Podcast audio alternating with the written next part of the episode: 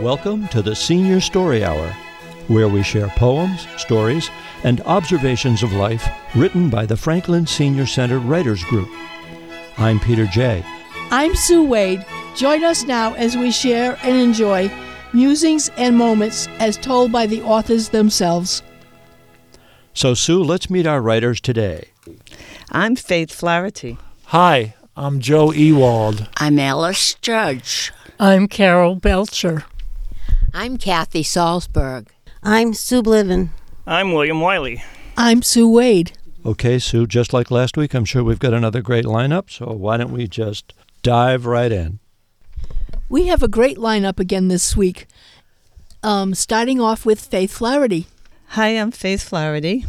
My refrigerator is the title of this short, short story. It's weird, definitely weird. I'll step out and even call it a modern era phenomenon. I know I'm not the only one. Most people have one and do it too. If not, they know many people who do. I'm talking about the refrigerator, specifically the door of my refrigerator. My refrigerator door is a collage of, well, I don't know how to pinpoint its focus. It's family, personal, silly things, reminders, etc.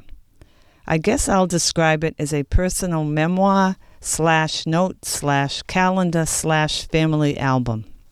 The front has family pictures, postcards, medical appointments, grandchildren's art, holy cards, an obituary, the Patriots and Bruins schedules, a bottle opener, school photos, etc.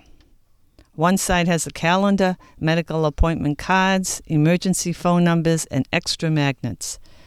The other side kisses a wall. Likewise, the back. Too bad, that's wasted space.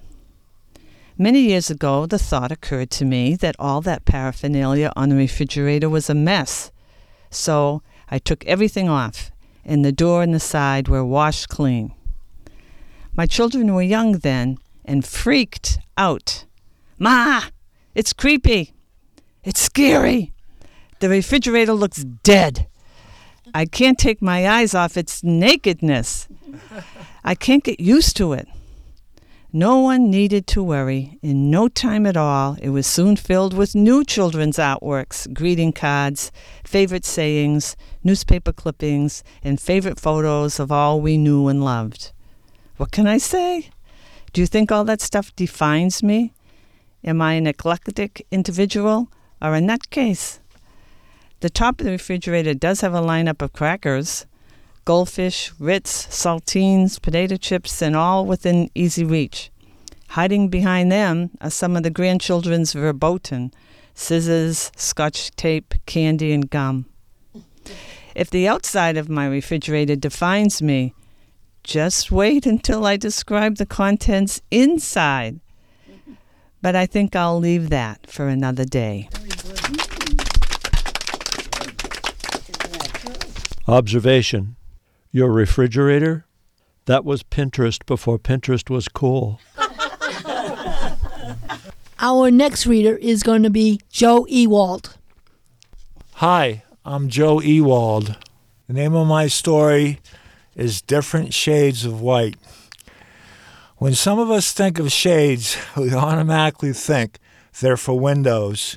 But if we want to dig a little deeper, the word shade was a term used by Charles Dickens in the story A Christmas Carol. Dickens used shade to describe Jacob Marley as he appeared to Scrooge in a transparent form as he had died the day before. Another ghost of an idea is the famous comic book character Casper the Ghost. These two examples are fictional shades of white, both different.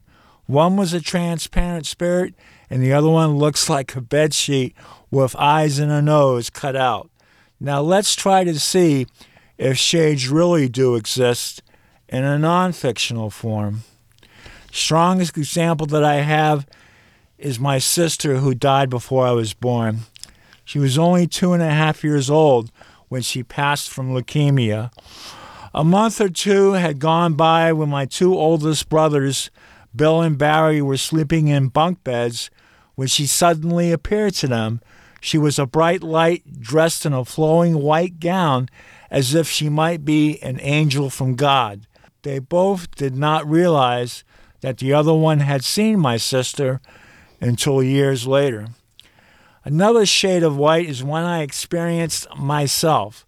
These examples are a little on the dark side. One time I had found my Bible thrown on the floor on the other side of the room. I did not think it was a sign from God. also, there was a shade in my closet 24 7. Even when the sun went down, it was still there. It even moved at times to let me know it was there. This was a room I had rented at the YMCA in Portland, Maine. The other inhabitants there also had their own encounters of shades in their rooms.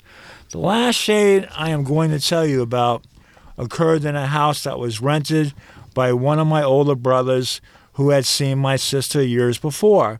It happened one night on the Jersey Shore when everybody that was sleeping in the house heard a very loud scream coming from my niece's bedroom. She had seen an image of an elderly lady who had once lived on the premises many years ago. The best way to conclude my story is to recite the preface of A Christmas Carol by Charles Dickens. I have endeavored in this ghostly little book to raise the ghost of an idea which shall not put my readers out of humor with themselves, with each other, with the season, or with me. May it haunt their houses pleasantly, and no one wish to lay it. Their faithful friend and servant, C.D., December 1843.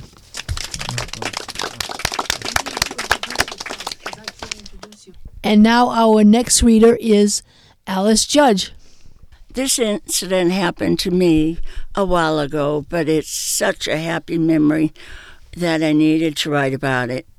The story is called The Gray House.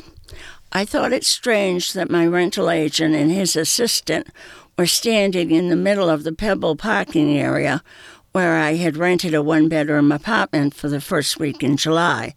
But nobody could have ruined my high spirits that hot summer day. I was in my favorite place along the coast of Maine. I would relax, soak up some sun, go to the quaint shops, and have fun. My daughter had accompanied me up as driver, and as we wondered why the two were there, they hesitatingly walked over, peering in the driver's window. In a nervous voice, the realtor said, We had rented your apartment to an attorney and his 17 year old son for the summer, with the exception of a few weeks, one of which was yours. He paused, evidently wanting me to take in all that he had said. I didn't reply, wondering what he would say next. He continued, when the cleaning lady went to clean the apartment and prepare for your arrival, the teen told her he was there for the summer and not to bother. She unfortunately did not check back with me, he said. Was that sweat on his brow from the hot day or from anxiety? When my assistant and I came today to inspect your place, we were upset to see the unit totally trashed. Apparently, the son threw a party last night. He then told me there were only two rentals available in the town due to the July 4th holiday.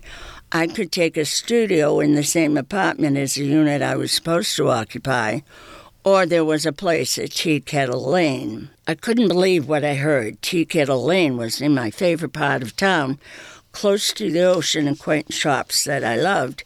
Excited, I didn't say anything to him but clued my daughter in. We all walked through the studio apartment, making sure we appropriately spent time noting every detail. Then said it was too small. We drove to the other place. The gray house, as the realtor referred to it, was at a cul de sac on a short street.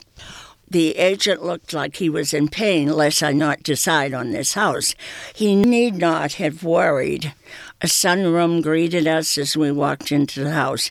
It connected to a living room. There was a galley kitchen with a half bath and back of the staircase going to the second floor.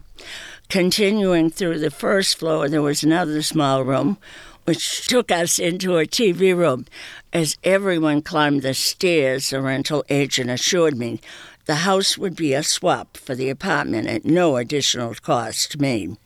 The rent on this place is $1,200 a week, he said. I thought of the $550 apartment I almost had, and it appeared I had gone to heaven. But I hadn't seen the biggest surprise yet. There was a large master bedroom complete with a full bath, including a claw tub. Off to the right was my own private sun deck where I could see the ocean peeking out beyond the trees. The week was surreal with friends and family coming up to enjoy my good luck. The TV room had a pull out couch, and outside my bedroom was a room accommodating two. So there was plenty of room for my family and their friends. Sitting on my private deck, enjoying iced tea, looking directly in the face of the ocean was incredible. But I must admit, after a couple of days, I settled in and took my good fortune in stride. At the end of the week, it was tough to say goodbye to the gray house. The realtor was still apologizing when I returned the house keys. I was getting tired of his belaboring the point. He gave me my security deposit back. Most times the money is sent to the renter after place is inspected. He said the attorney and his son had lost theirs. I returned to the Gray House for several years after that. Then I spent three years renting the house next to it, the White House as it was called. It was smaller, but it had a screened in porch. I often go back in my mind to that week in Maine. Everything had been perfect, and each step of my adventure had flowed smoothly into a miraculous resolution. Uh, what town was this again in Maine? Ogunquit, Maine. Ogunquit. Oh, very nice. We like Ogunquit.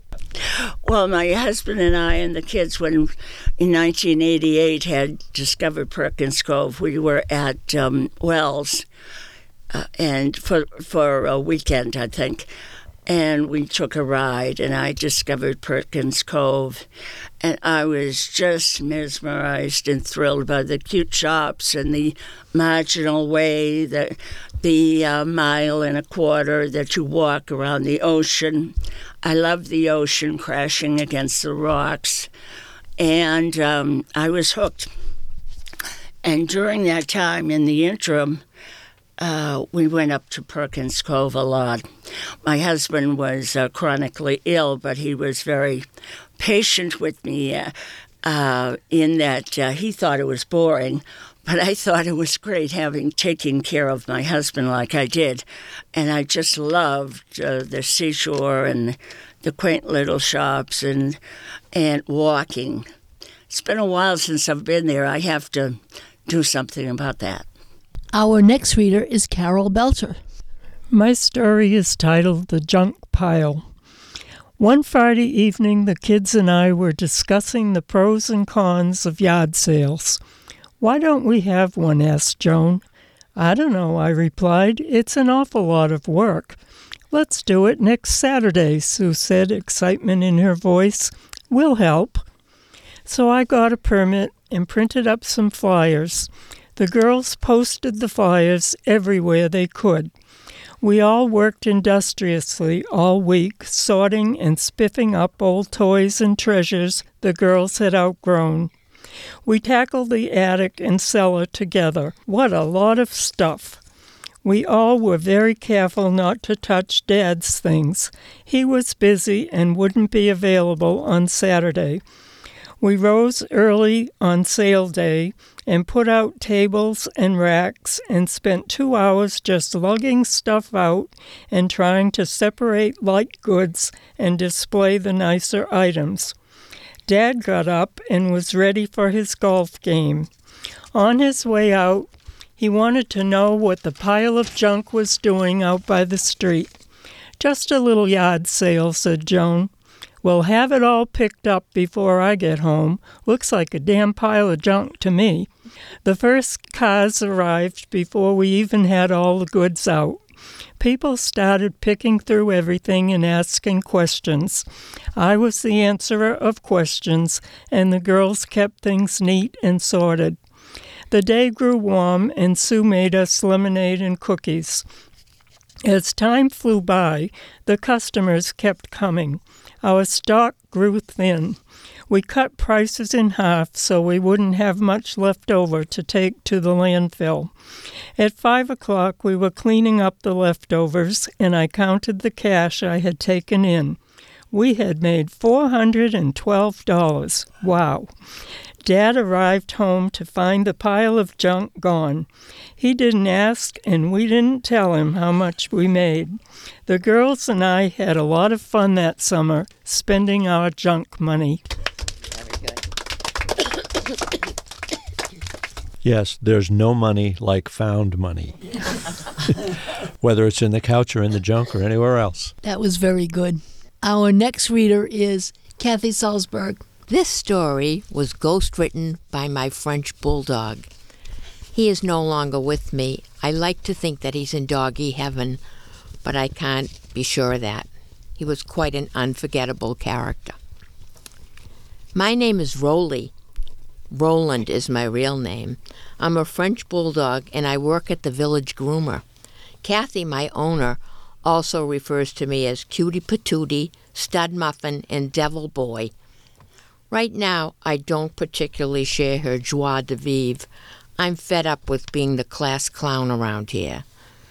You may think I'm spoiled rotten and I should get a real problem. You probably get appeals from humane organizations every day asking for money, pictures of pathetic pooches with hangdog faces, bald patches, and bony butts. If you're like my owner, you're a sucker for these sad sacks, too. Like her, you probably need to dab your eyes while you drop everything to whip out your checkbook. That's just dandy, but in my humble opinion, charity begins at home. Don't get me wrong, I'm not belittling their plight. I feel for those poor flea bitten urchins who only know how to beg and breed. But think for a moment of my situation. I get less respect than Rodney Dangerfield. See the silly Uncle Sam hat? My owner puts it on me every summer and parades me around the shop to celebrate the Fourth of July. Customers guffaw as they gawk at me. Little kids point at me and scream with delight. I feel like the main attraction in a freak show. At Christmas, she makes me wear those stupid antlers on my head. At Easter, it's the bunny ears. On Customer Appreciation Day, it was that beanie with the propeller on top, and she wonders why I'm moody. After six years in this job, you'd think I would have developed a thicker skin towards the insults I'm subjected to. He's so homely, he's cute. Look at those ears. He looks like he's about to take off. Is that a dog or a pot bellied pig? Actually, I'm rather rare. I'm far less common than a poodle, golden retriever, or a lab, but to my mind, such ignorance on the part of the public is inexcusable. No, I'm not a Boston Terrier on steroids or a pug born with deformed ears. I'm not part dog and part frog and I'm not a boxer whose legs were cut off. If you take the time to study the French Bulldog standard, you'll see that I am an extremely handsome example of my breed, fawn with a black mask and built like a brick. Well, you know. My owner bought me because she heard Frenchies were so lovable and docile. That one still tickles my funny bone. In reality, there are some things that do tick me off. I'll list them so you can broaden your knowledge. Big dogs who are handsome, they think they own the world. I hate it when they call me shorty. I love to back right up in their faces. I can pass wind at will. Poodles, I can't help myself. I love to rip their bows off. Waiting to go out, If I've given my owner the anxious stare, circled a few times, and I'm still being ignored, I figured she's been warned and let the chips or drips fall where they may. But I'm not a total bore. I only lift my leg when no one's looking. Getting my nails cut. I can work my way out of any muzzle, but that stupid Elizabethan collar just makes me lose my marbles. I love it when customers in the front room hear my screams and demand to know what are they doing to that poor little dog. Anal glands. Let's not even go there. Trust me, it would be far safer to stick your hand in a tank full of piranhas that skipped lunch and breakfast. Being ignored. My owner loves to do several things at once, running off at the mouth the whole time. Sometimes I have to resort to my Steven Tyler scream to get her attention. Timeouts. I spend more time in the penalty box than the Boston Bruins. My housemate, a goody two shoes golden retriever named Peaches, never gets banished to her crate, for her life is just one cookie after another. But she does have her good points. She makes one heck of a pillow. Being called Kitty my owner's daughter, Missy, thinks this one is a real laugh riot. She also owns poodles. On the other hand, here are some things that make my Frenchy heart beat faster. Shoelaces. I can untie a double knot in under a minute. Can you? I love to make the groomers limp around the shop while I'm hanging off their shoes. Little kids and senior citizens. It scares the bejeepers out of them when I snort and sniff them. When they back away asking, Does he bite? I always smile and show them all my teeth. Not to brag, but I happen to have a double row. Socks. I love to help Kathy do laundry. I'm fast as lightning when it comes to sock snatching. My teeth lock just like a pit bull's, so trying to pull them out of my mouth is a waste of time. Lucky for her, I have a short attention span and can be easily distracted by freeze dried liver cubes. Doing the butt dance. I can spin on my tail with all four feet in the air. I like to do this while my owner is drinking her coffee so I can watch it squirt out of her nose. Sunbathing. I'm like a turtle. My favorite spot is the middle of the picnic table. The only drawback is when that nosy neighbor pipes up with, Why don't you put an apple in his mouth and throw him on the spit? This guy thinks he's a comedian. I can't wait to dig up his daffodils. Couch time. I love to snuggle up with my owner and watch movies. My favorites have been Must Love Dogs and The Truth About Cats and Dogs. I wasn't too crazy about 101 Dalmatians. I hated those spotted show offs. To tell the truth, I was rooting for Cruella de Vil. That's it for now. I gotta run. It seems my owner never learns. Ever the optimist, she went out and bought another dog training book. So while she's out of the room, I've got to find it and chew it up.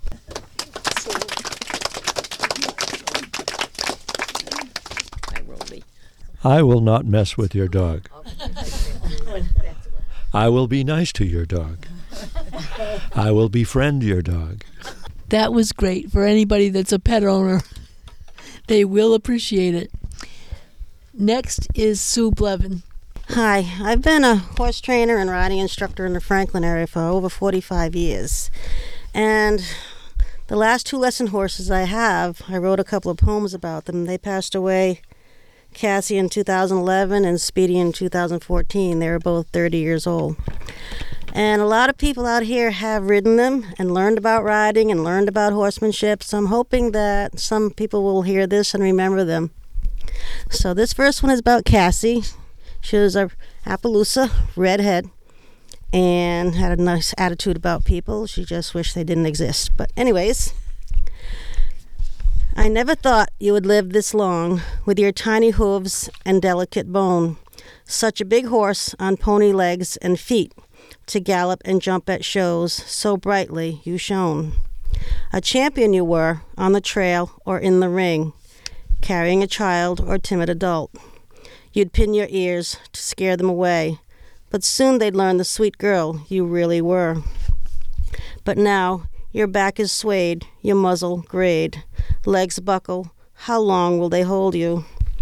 As you spend your last days with your small mini horse friend. Huh, get the old saddle out, polished and clean. Antique? Not really.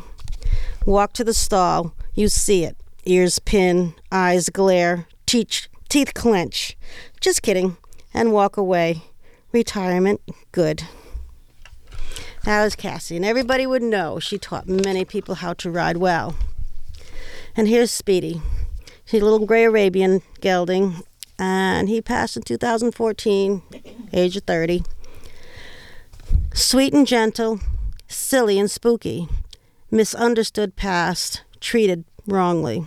Someone so sweet the world told was vicious, just so scared and confused, so not malicious. Registered Arabian, gray and so typey, head up, tail up, let's run our heart out. Raised far from the woods, deer are so terrible, yet drop my head and calmly we travel. Children can groom me for hours on end, yet take to the trails and the miles seem to blend. I'll take the bit from your hand, and you will see, from dressage to pleasure, it's all the same to me. I'm true to my heritage, the proud horse of the desert, bred to be gentle, intelligent, and brave. The stamina I have to go on forever, dust, mud, and mountains all taken in stride. I'm Speedy, the lesson horse, so happy, such pride. Thank you.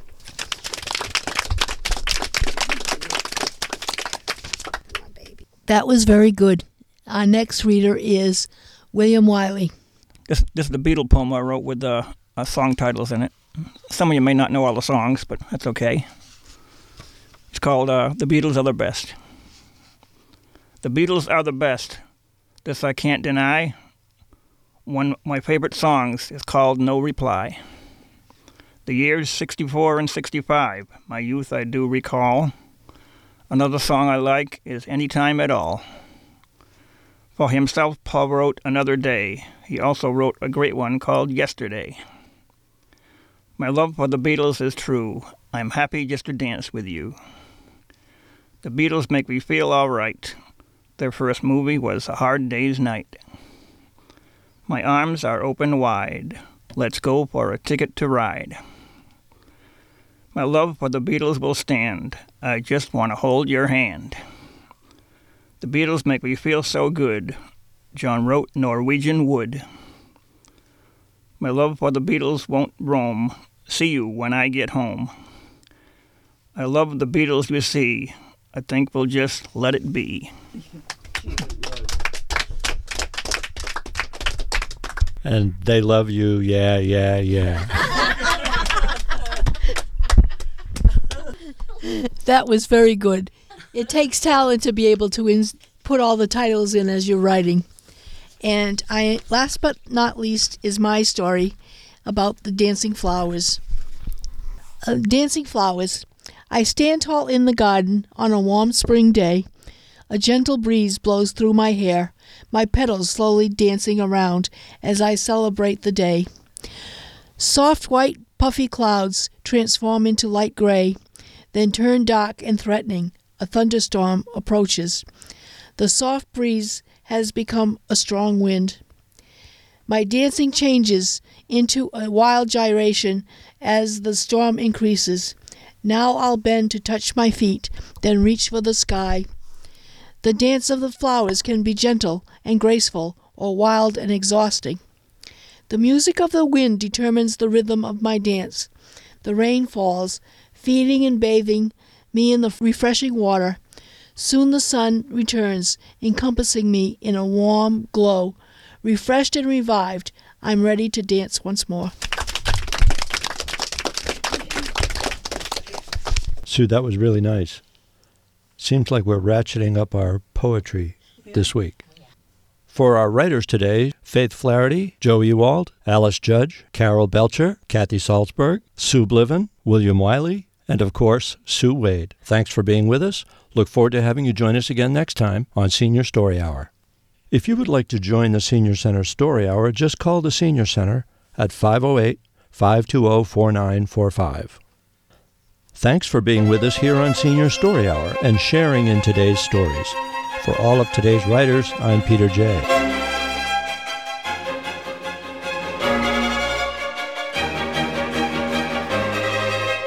Remember, be they laced with gravity, levity, wisdom, or whimsy, the meaningful experiences of life become a little larger when you share them, when you take a moment to commit pen to paper and just write.